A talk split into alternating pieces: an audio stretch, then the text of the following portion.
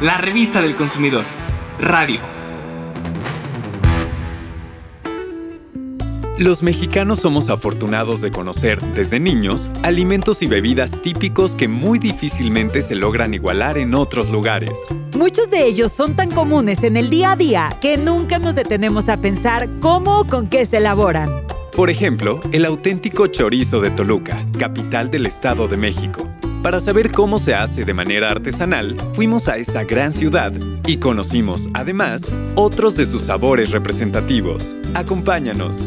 Y quédate hasta el final del programa porque ahora que nos ocupamos más del cuidado de nuestra salud y del medio ambiente, te conviene saber qué es la gastronomía sostenible y sus beneficios. La autenticidad de muchos de nuestros alimentos y bebidas nos da arraigo e identidad.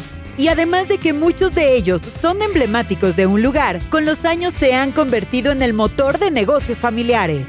Por eso, en esta ocasión, en la te invitamos a hacer un recorrido gastronómico por Toluca y conocer mejor el chorizo, descubrir qué es la garapiña y por qué son memorables las tortas de su plaza central. Su inconfundible aroma hace del chorizo un referente de la comida mexicana que nos remonta a la capital del Estado de México y que, por tan reconocido producto, han llamado a Toluca la capital del chorizo. Por su delicioso sabor, olor y textura, el chorizo se caracteriza como un alimento versátil que puede ser parte de muchos platillos como tacos, tortas y hasta para acompañar una carne asada. Los chorizos tradicionales son rojos y verdes, pero no son los únicos. ¿Qué tal uno con chile manzano y habanero?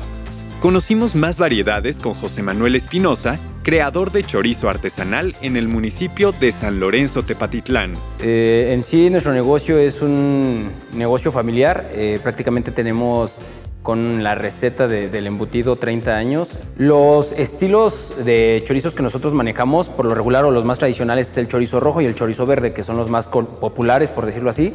Y estos eh, se elaboran con recetas eh, o con productos prácticamente frescos y el chorizo rojo lo hacemos con un poco de chile guajillo chipotle, que es lo que detona y le da el sabor. Tenemos el tradicional verde, este lo elaboramos con verdura, lleva chile serrano, chile poblano, cilantro, lechuga y esto es lo que hace que pinte de este color y tenga este color característico y tan llamativo. Y también tenemos un estilo argentino que a lo mejor en algunos establecimientos lo pueden encontrar, es de característica más blanca y es porque no hay nada que lo pinte como ingrediente, pero lleva jengibre, perejil y un toque de vino blanco. Y tenemos algunas especialidades. Elaboramos un chorizo de chile mora con chile morita y arándanos. Ahí es un contraste entre dulce picoso, muy rico, muy bueno. Y otra de nuestras especialidades es uno de chile manzano con habanero, que ha tenido como muy buena aceptación por parte de nuestros clientes. Es un chorizo un poco picoso, no exagerado, pero quienes son amantes del picante les puede caer muy bien. También visitamos un lugar emblemático de Toluca, que se ha convertido en el referente histórico de las tortas de chorizo por su delicioso sabor. Ubicado en el centro de Toluca, este local tiene más de 70 años en servicio y su delicioso chorizo artesanal hace que las personas hagan fila para poder degustarlo. Escuchemos a Raquel Núñez, que con orgullo habla de las tortas que preparan. La especialidad de la casa es el chorizo rojo, chorizo verde, que están elaborados con pimentón español, que sería para el rojo, y el chorizo verde lleva la pepita del mole verde y un poquito de calabaza para darle el tono. Todos los productos son artesanales y los hacemos aquí en la casa. La especialidad de la casa son las tortas de chorizo rojo y chorizo verde. La torta de chorizo verde, aparte de lo que lleva, lleva salsa, jitomate, cebolla y crema. Igual a la, roja. Ya si ustedes quieren aportar o ponerle algún otro ingrediente, ya sería gusto del cliente. Los invitamos a que vengan, que prueben la calidad, el sabor. Estamos aquí, ya saben, en el Estado de México, aquí en el centro de Toluca. Y para refrescarnos, visitamos a Eduardo Pérez, productor artesanal de garapiña, una bebida típica del lugar que se hace en barriles de madera y que se debe tomar fría para resaltar su sabor. La garapiña se prepara a base de piña fermentada. Debe ser, este, la piña debe ser machacada. En el, proceso debe ser en un barril. Todo el proceso es a base de madera. Esto no admite este plástico, porque con el plástico se corta, se hace babosa. Por ser de fruta natural y libre de procesos industriales, la garapiña es una buena opción para refrescarnos e hidratarnos con su delicioso y mexicano sabor. se machaca la piña, se le echa el agua, se deja que se fermente, ya que esté todo el gabazo encima, se cuela, la endulzo, se le pone el frío. Es una bebida típica para refrescar, para acompañarse con una torta. Visita el Estado de México. En su capital, los toluqueños producen alimentos con los ingredientes que tienen al alcance y logran formar una gastronomía sostenible. Fomentemos el consumo local. México tiene muchos sabores, tradiciones e historias por contar. Sé un consumidor sabio. Suscríbete a nuestro canal en YouTube, Profeco TV, y conoce más platillos típicos de diferentes lugares. Compara, siempre compara lo que lleves a tu mesa tanto en nuestro canal como en la revista del consumidor en línea. También te decimos qué ingredientes contienen los productos industrializados, por ejemplo, los nuggets y las aguas y leches saborizadas.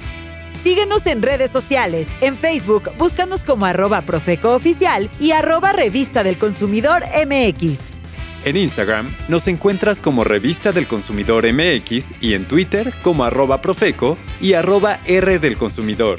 En Spotify, búscanos como Revista del Consumidor Podcast. Ahí podrás escuchar más cápsulas como esta que viene a continuación.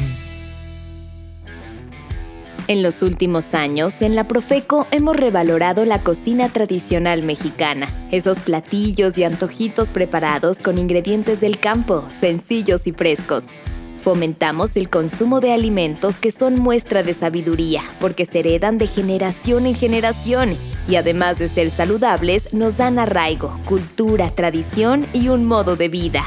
Por eso te invitamos a que cada 18 de junio, el Día de la Gastronomía Sostenible, reflexiones sobre tus hábitos de alimentación y conozcas por qué es importante conmemorar esta fecha.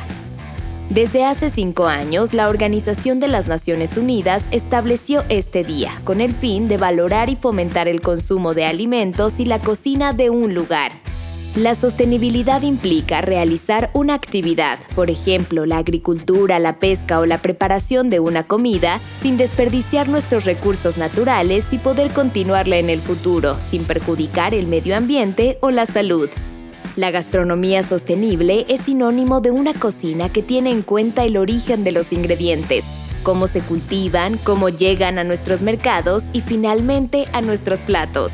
En la actualidad se desperdicia una tercera parte de los alimentos que se producen y para el año 2050 habrá que alimentar a más de 9 mil millones de personas en el mundo razón suficiente para pensar siempre en el origen de todo lo que comemos, el trabajo que implica producir cualquier ingrediente, por sencillo que parezca, y todos los recursos que se necesitan para ello.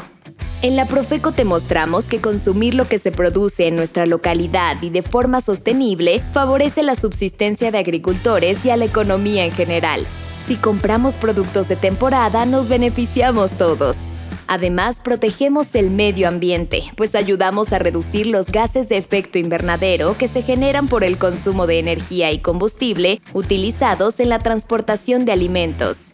Fomentemos la gastronomía sostenible. Todos podemos empezar a tomar medidas para ello. Por ejemplo, evita el desperdicio de alimentos, cuida el tamaño de las raciones, revisa la fecha de caducidad y guarda para otra ocasión lo que no consumiste en un día. Compra en los mercados locales y cuando viajes prueba lo que sea nuevo para ti, frutas, pescados, bebidas, platillos o dulces típicos. Así contribuyes a la economía local. Y claro, mantén vivas las tradiciones culinarias. Estas suelen ser sostenibles por naturaleza y nos recuerdan nuestras raíces. Síguenos en redes sociales, tenemos muchas ideas que te permitirán hacer tuya la gastronomía sostenible y ser un consumidor responsable.